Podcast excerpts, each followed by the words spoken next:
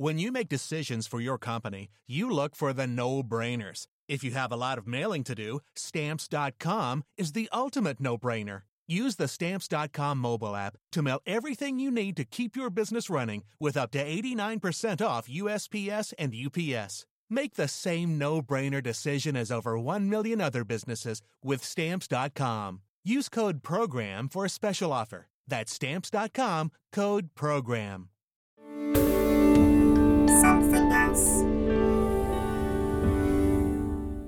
It's the last weekend in January 2003, and Lawrence Wilkerson, Colin Powell's chief of staff, is sitting in his office when Colin Powell comes in. He says, I need you to go to a meeting in the White House Situation Room tomorrow morning, Saturday morning. And I said, What's the meeting on? He said, And you're going to talk about how we market the war if we go to war. The meeting was about how to sell a war in Iraq to the public. Lawrence remembers asking Powell, Am I going over there for a fait accompli? And we're just talking about how we're going to market it? Or will this be a conversation about whether we should go to war? Is that still up for discussion? The weapons inspectors were still in Iraq, the Americans and the British were still arguing the process at the UN. He knew I meant do I have some leeway to try to influence this so it isn't war? Uh, and so he looked at me and he kind of smiled and he said, I have no idea.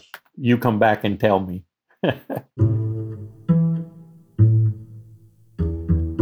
On Saturday morning, Wilkerson goes to the meeting. It's in the White House Situation Room.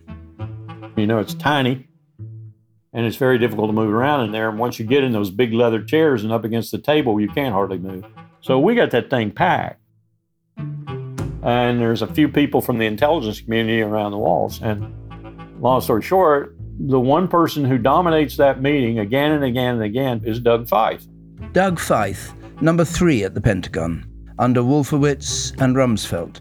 And Feith keeps insisting as we're talking about the message we would put in the president's speeches, the vice president's speeches, the secretary of state's speeches, secretary of defense's speeches, and so forth.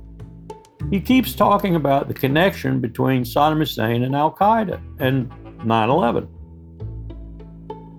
And, you know, we're just telling him that is not relevant here, Doug. Wilkerson says to Feith, We've talked and talked about this, whether there's a direct connection between Saddam and Al Qaeda. And we don't think it's right, and the intelligence people around the wall were backing us up. Eventually, Feith stopped talking. But in that moment, Wilkerson realizes something. And then I go back and I tell Powell, I said, We're going to war. We're going to war, and almost anything that the Defense Department can throw out there on the street to support that war is going to be thrown out there on the street. And three weeks later, Lawrence Wilkerson and Colin Powell would get thrown out on the street too. He said, I've got to make a presentation to the UN Security Council. I want you to put it together for me. I'm David Dimbleby, and from Somethin' Else, this is The Fault Line Bush, Blair, and Iraq. Last time on the fault line, Tony Blair and Colin Powell ended up getting what they wanted a new United Nations resolution calling on Saddam Hussein to readmit the weapons inspectors to Iraq. The British ambassador to the UN, Jeremy Greenstock, had been fighting and working for this too. But most of all, I wanted the inspectors back and working and finding a smoking gun.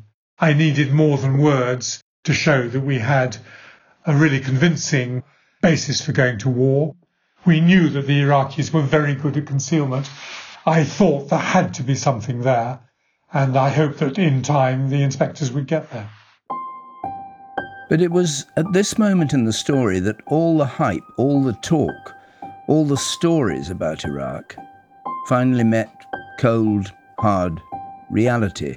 And that's because, at long last, there were people on the ground in Iraq who could test what governments and journalists and intelligence services were saying.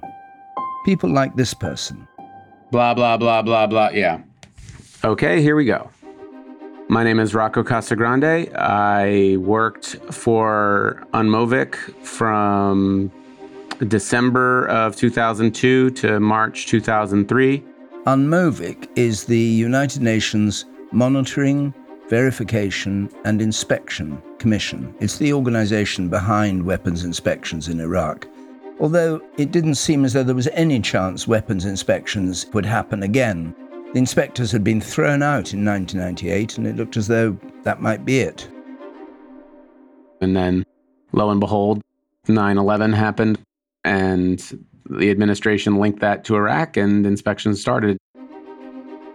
Um, and I think I signed on December 5th and then hopped the next flight into, into Baghdad. Riding into Iraq, Rocco, who was in some ways a, a nerdy biologist, was just thinking, this is so weird. He's on a plane to a country where war might break out at any moment. So it was a C 130 cargo plane that had, you know, a Jeep in the back. It, it, you know, I'd never flown on a military aircraft before.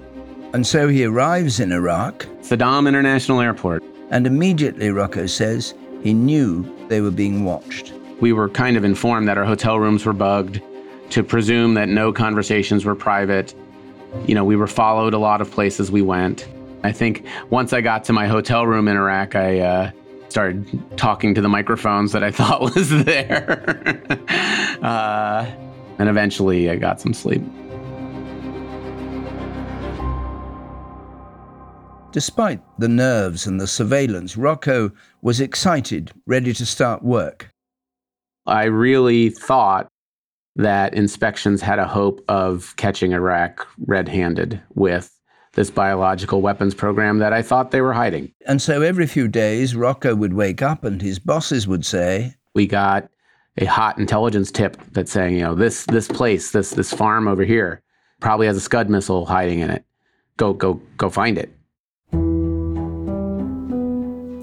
These were the inspections you wanted to be on brand new intelligence, saying there were weapons ready to be discovered that the Iraqis hadn't declared.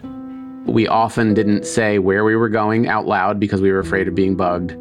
We called them secret squirrel missions.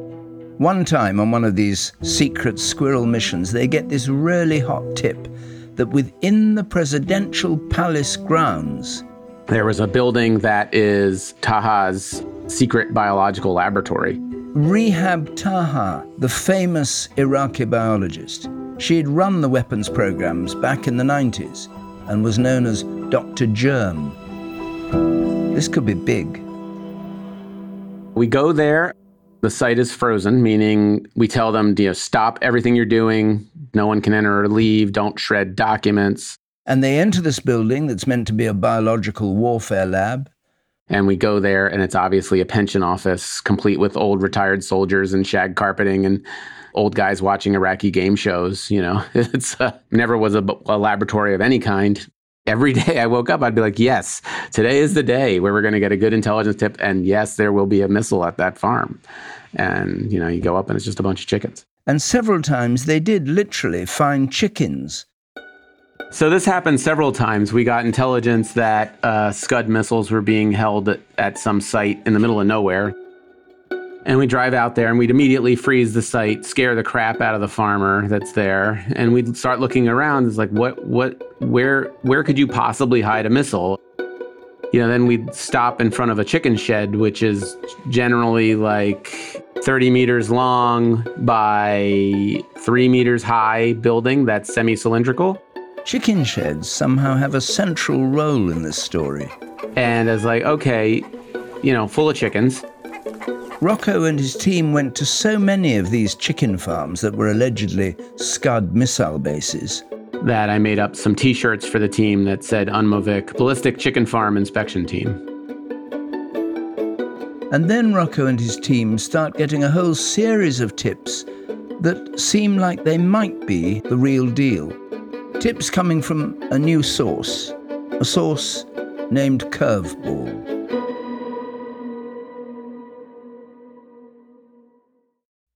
In the 1970s, John Todd burst onto the evangelical scene with a shocking tale. He claimed to be a former witch involved in a then unheard of secret organization called the Illuminati and urged Christians to prepare for a violent world takeover. First of all, the number one weapon in everybody's home should be a 12 gauge pump shotgun. Hear the amazing story of one of the originators of the modern day conspiracy theory. From Magnificent Noise and Sony Music Entertainment, this is Cover Up The Conspiracy Tapes. Do you ever wonder how celebrities order food? Like, is Sarah Paulson a Diet Coke or a regular Coke girlie? Some peasant Coke? No. Or how does Sofia Vergara order a pizza? No, no, no tomatoes. I cannot eat tomatoes. tomatoes? Yes. Are you cool with mushrooms? Not really. Okay. If these are the details you need, and I know you do, I have the podcast for you. I'm Jesse Tyler Ferguson, and on my podcast, Dinners on Me, I take some notable friends of mine out to dinners in Los Angeles and New York City. Listen wherever you get your podcasts. That thing was delicious. It's now February 2003. While Rocco was traveling around chicken farms in Iraq, Lawrence Wilkerson was back in his office in Washington. He'd been to that meeting in the White House Situation Room that we heard about at the beginning of the episode. And then one day his boss, Secretary of State Colin Powell, comes in again. He said, I've got to make a presentation to the UN Security Council. I want you to put it together for me a presentation to the United Nations Security Council, a presentation that would set out in detail the administration's case for war. And it wasn't going to be Cheney or Rumsfeld or George Bush presenting, it was going to be Colin Powell. At the time, he was one of the most popular politicians in America. He was seen as the most reasonable member of the administration, and the president and the vice president knew that. They needed someone the public trusted to present their case for war. And Cheney said, This is the man with the high poll ratings, and then turned to Powell and poked his finger in his chest and said, And you can afford to lose a few points anyway. Last time we heard how Powell and Blair had together won the battle with Cheney and persuaded Bush to go to the United Nations and ask for a new resolution. The British ambassador, Christopher Meyer, remembers it well. After the passage of 1441, there was a kind of surge of optimism ran through parts of the US administration. There was a moment when we thought we were going to avoid war. So, what happened? Why, just a few months later, was Powell being asked to go to the United Nations and present the case for war? To cut a long story short, the neocons had never actually backed down. In fact, after the first UN resolution was passed, they'd stepped up their verbal attacks on Saddam, the war drums only started to beat louder and louder. And tonight I have a message for the brave and oppressed people of Iraq. Your enemy is not surrounding your country, your enemy is ruling your country. And the day he and his regime are removed from power will be the day of your liberation. The neocons were determined this wouldn't become a matter of whether the inspectors found WMD or not. They were pushing, pushing ever harder for war. And Powell was once again being sidelined. Troops started moving out into the Middle East. And there was this sense that once troops started to be placed out in the Middle East, ready for action, that the diplomatic and inspectors' timetables were made redundant unless you were prepared to march the troops up to the top of the hill and march them down again. And the American military sure as hell didn't want that. That was a big problem for Colin Powell, but it was also a problem for Tony Blair because he knew he wouldn't be able to sell war on the terms of the first resolution. Lawyers at home were telling him war might actually be illegal. So he was trapped desperate. What could he do? The answer was a second resolution. A second resolution that would, supposedly, give Saddam one last chance to comply, and if he didn't, would actually authorize military action. And so he flies to Washington. One last high stakes meeting with George Bush. One more meeting to try and keep the show on the road, both internationally and at home. He was going to try and pitch for this new resolution, but the Americans were adamant they didn't need one.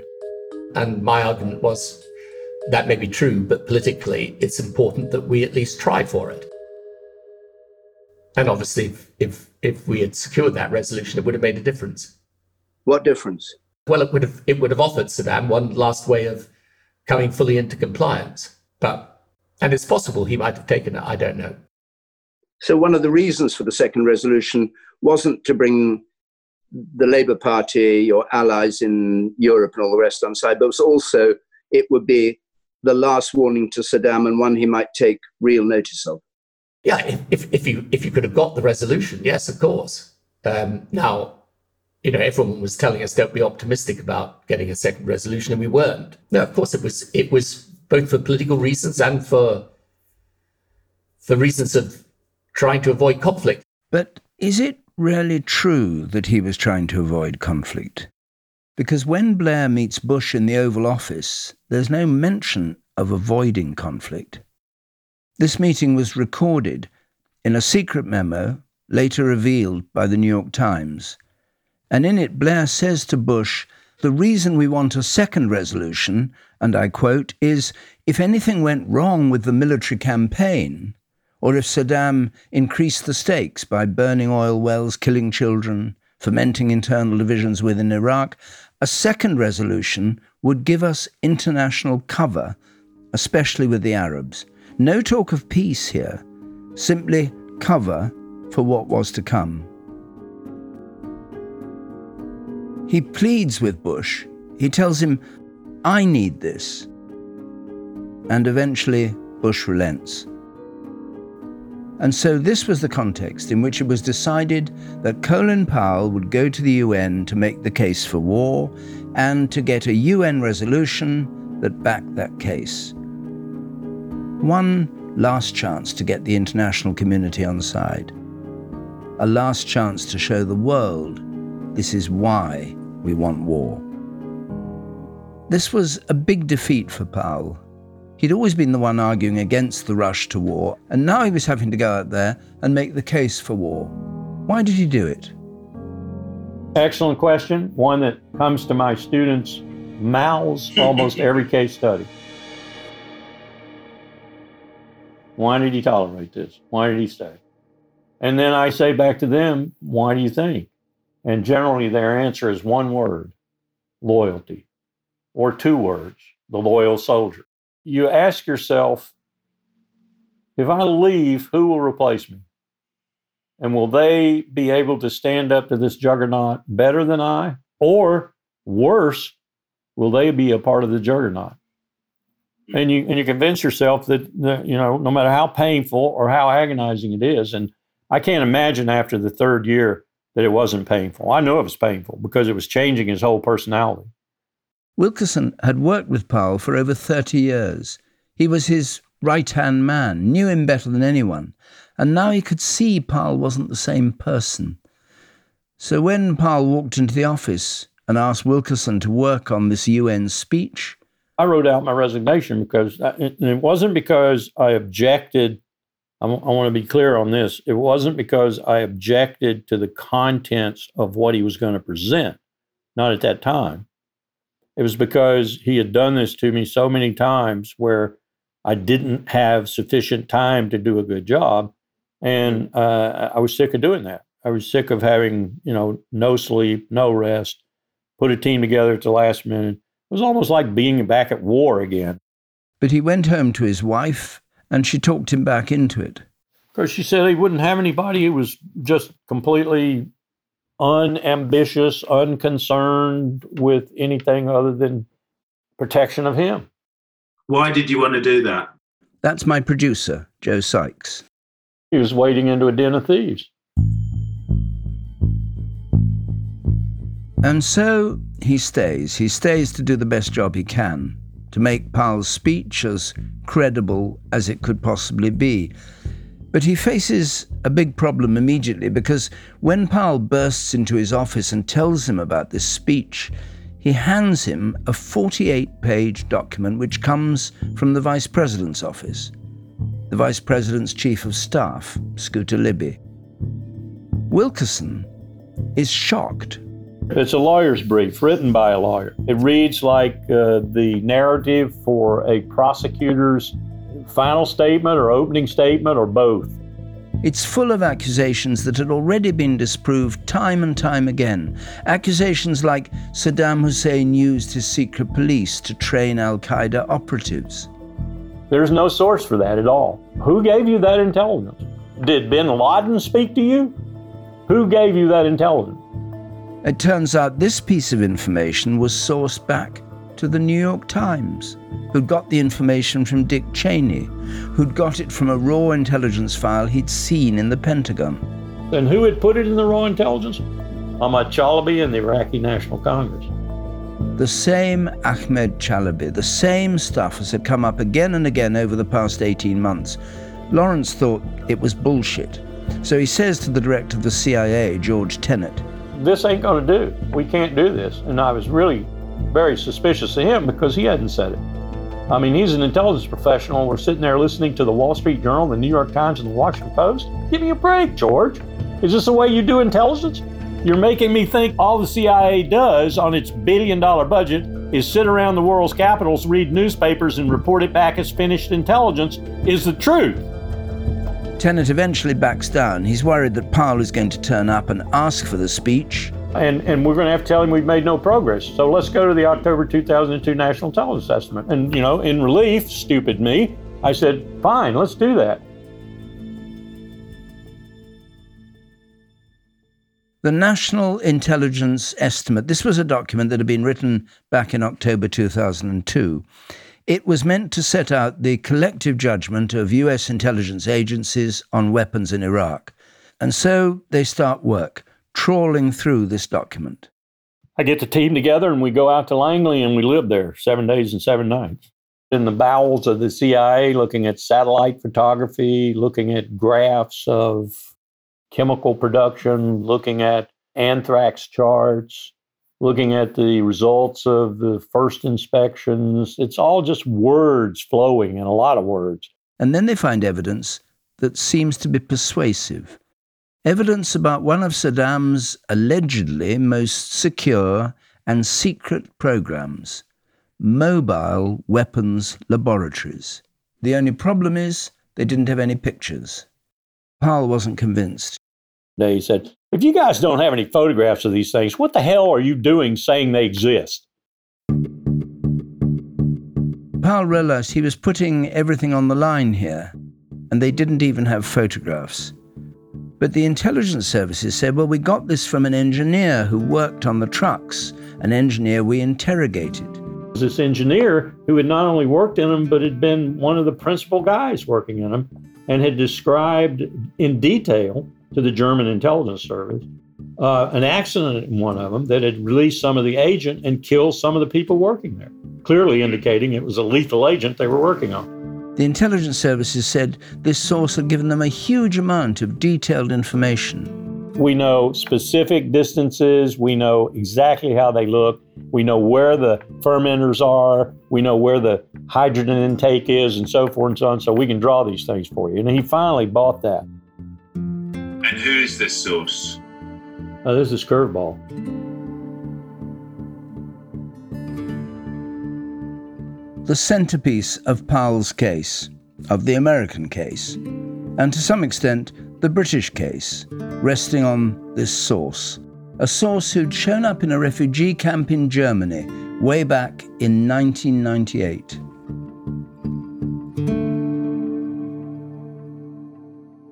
The night before the presentation, Wilkerson gathers his team down in the cafeteria at the United Nations. Which I had set up to be a mock UN Security Council, putting name tags around and positioning everybody as if they were in the Security Council. And he goes through it by his own order. No one will interrupt me. Understand? So Powell goes through the speech as if he was doing it for real, and it's convincing. But Wilkerson says he did realize at the time that most of the evidence was circumstantial, not cast iron.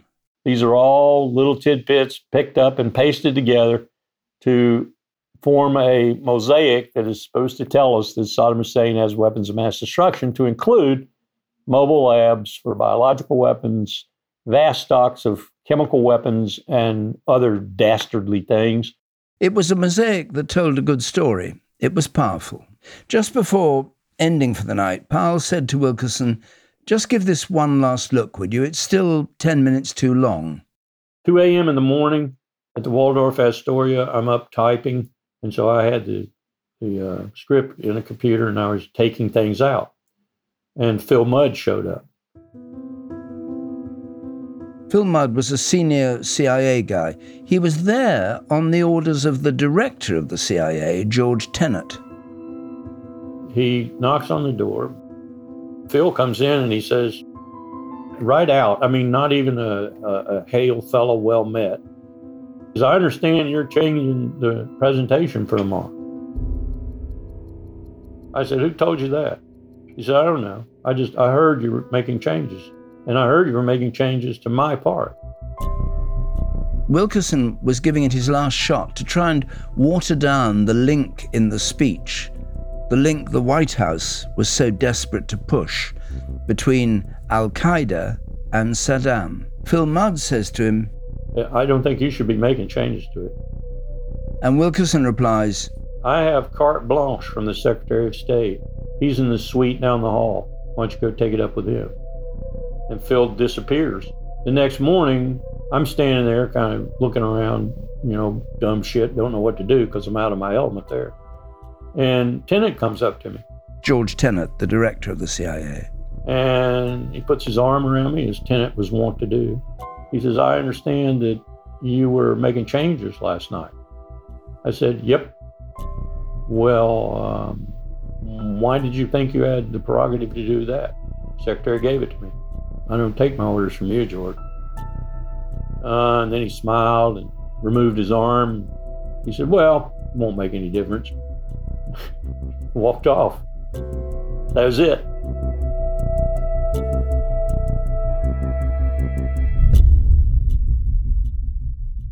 I call now on the distinguished Secretary of State of the United States of America, His Excellency, Mr. Colin Powell. Thank you, Mr. President. Mr. President, Mr. Secretary General, distinguished colleagues, I would like to begin by expressing my thanks for the special effort that each of you made to be here today.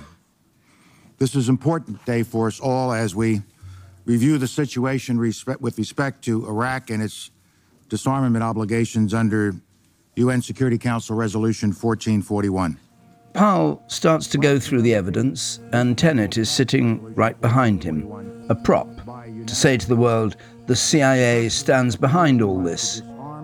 He first makes the case that it doesn't matter that the inspectors haven't actually found anything because the Iraqis are in breach of the resolution.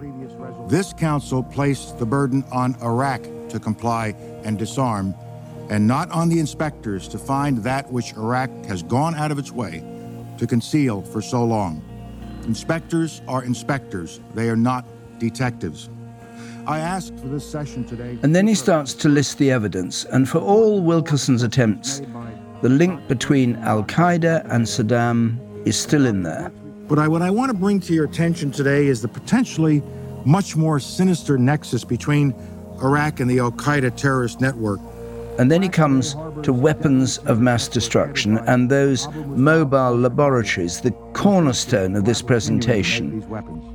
One of the most worrisome things that emerges from the thick intelligence file we have on Iraq's biological weapons is the existence of mobile production facilities used to make biological agents. And he talks about what his source, Curveball, has alleged. The source was an eyewitness, an Iraqi chemical engineer who supervised one of these facilities. And it was all very detailed. He reported that when UNSCOM was in country and inspecting, the biological weapons agent production always began on Thursdays at midnight because Iraq thought UNSCOM would not inspect on the Muslim holy day. And the more detail he cites, the more credible the allegations seem to be. The units could not be broken down in the middle of a production run, which had to be completed by Friday evening before the inspectors might arrive again. This defector is currently hiding in another country with a certain knowledge that Saddam Hussein will kill him if he finds him. Just like Blair before him and Cheney and Bush, Powell was painting a terrifying picture of the threat that Saddam's regime posed. Ladies and gentlemen, these are sophisticated facilities. For example, they can produce anthrax and botulinum toxin. In fact, they can produce enough dry biological agent in a single month to kill thousands upon thousands of people. And dry agent of this type is the most lethal form for human beings. All around the world, people are tuning in. I was sitting in the Security Council chambers on February the 3rd, 2003. Warren Strobel, our newspaper reporter from Knight Ridder. And it was POW, and they had like declassified uh, signals intelligence intercepts of Iraqis talking, and they had maps of Abu Musab al Zarqawi in northern Iraq, and he was saying it was a real threat. And I guess for a day or day and a half, I wasn't as skeptical as I should have been. I admit that. And I think if you look at the coverage the next day, there were other columnists and so forth who were like, "Well, Powell says it. Maybe, maybe, maybe it's true." We must not shrink from whatever is ahead of us. We must not fail in our duty and our responsibility to the citizens of the countries that are represented by this body. Thank you, Mr. President. At the end of the speech, you can see Powell stop, and he's just sitting there. And all the members of the Security Council are just staring at him. I think it's safe to say he was sort of subdued for a moment or two, but then people started, as they always do, you know, patting you on the back and congratulating you and all this other kind of stuff. Powell was anxious to leave. As was I. Uh, as I recall, he even beat me, and, and I was out within five minutes.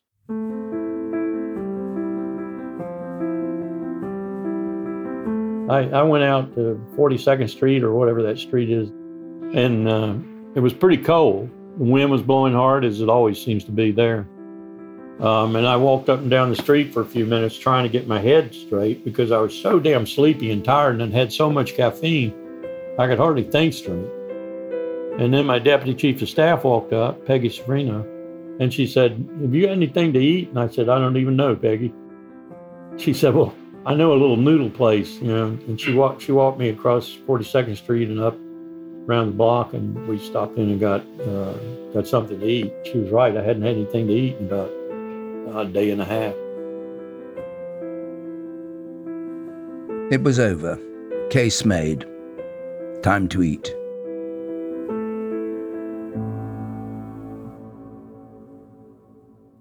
Halfway across the world, the weapons inspector, Rocco Casagrande, was taking in what he'd just seen. I remember watching the speech live. We all did. He's thinking, hang on. Every place he mentioned specifically that I had been to, I was thinking to myself, well, that's not how it actually is. He'd been to many of these places, he'd studied them. He knew there were no biological agents there. He'd compiled a report saying there weren't any. So why was Powell saying there were? And I'm sure they were picking up everything that we sent back, either through direct means or indirect means, because, you know, the US intelligence system is very good at collection. So they must have seen my reports from the field, you know, going to all these places and not finding anything. And so they either thought that I was com- completely stupid or completely oblivious. Like I can't, I, I can't imagine they didn't have that information, and yet they didn't choose to use it in their case. Maybe because the information didn't fit what they were trying to sell. Three weeks after Powell's speech, Rocco was told, Time's up. And by the time my three month term was up in early March, it was very clear that war was going to start any minute. So I decided not to renew. And I remember we had a bus that took us from our hotel to the airport. And there were basically just a handful of radio stations in Iraq. One of them played like military, like marching music all the time. And the other one uh, was run by one of Saddam Hussein's sons that really loved soft 70s pop. So, like Lionel Richie and things like that. And so I remember as the bus is pulling up to the airport, I thought it was a uh, great um, allegory for our overall trip here. How did you feel as you left? Um, gee, I, th- I think I was feeling more relief, like that I escaped. Because, like I said, especially near the end, we really thought the war would start any minute. And I think I felt disappointment. Um, that that time was probably for naught. I knew that war would have devastating consequences to these people.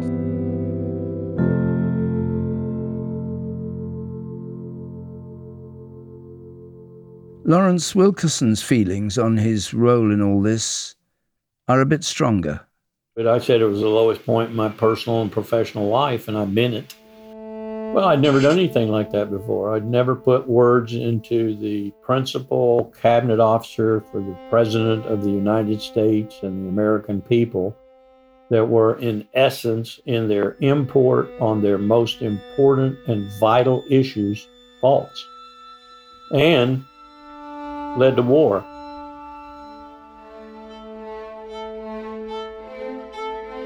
That's next time on The Fault Line. The Fault Line is a Somethin' Else production. It's presented by me, David Dimbleby. Joe Sykes is the producer, with additional production from Jade Scott. Mixing and sound design comes from Alexander Mark at Spoke Media. The editor and executive producer is Peggy Sutton. And thank you to Dasha Lisitsina, Ali Adlington, Mira Sharma, Russell Finch, Carly Mail, Alex Elder, Aaron Baker, Chris Blackley, Emma Lansdowne, Mark Rivers, and Steve Ackerman. And also thanks to the George Bush Presidential Library for the use of their archive.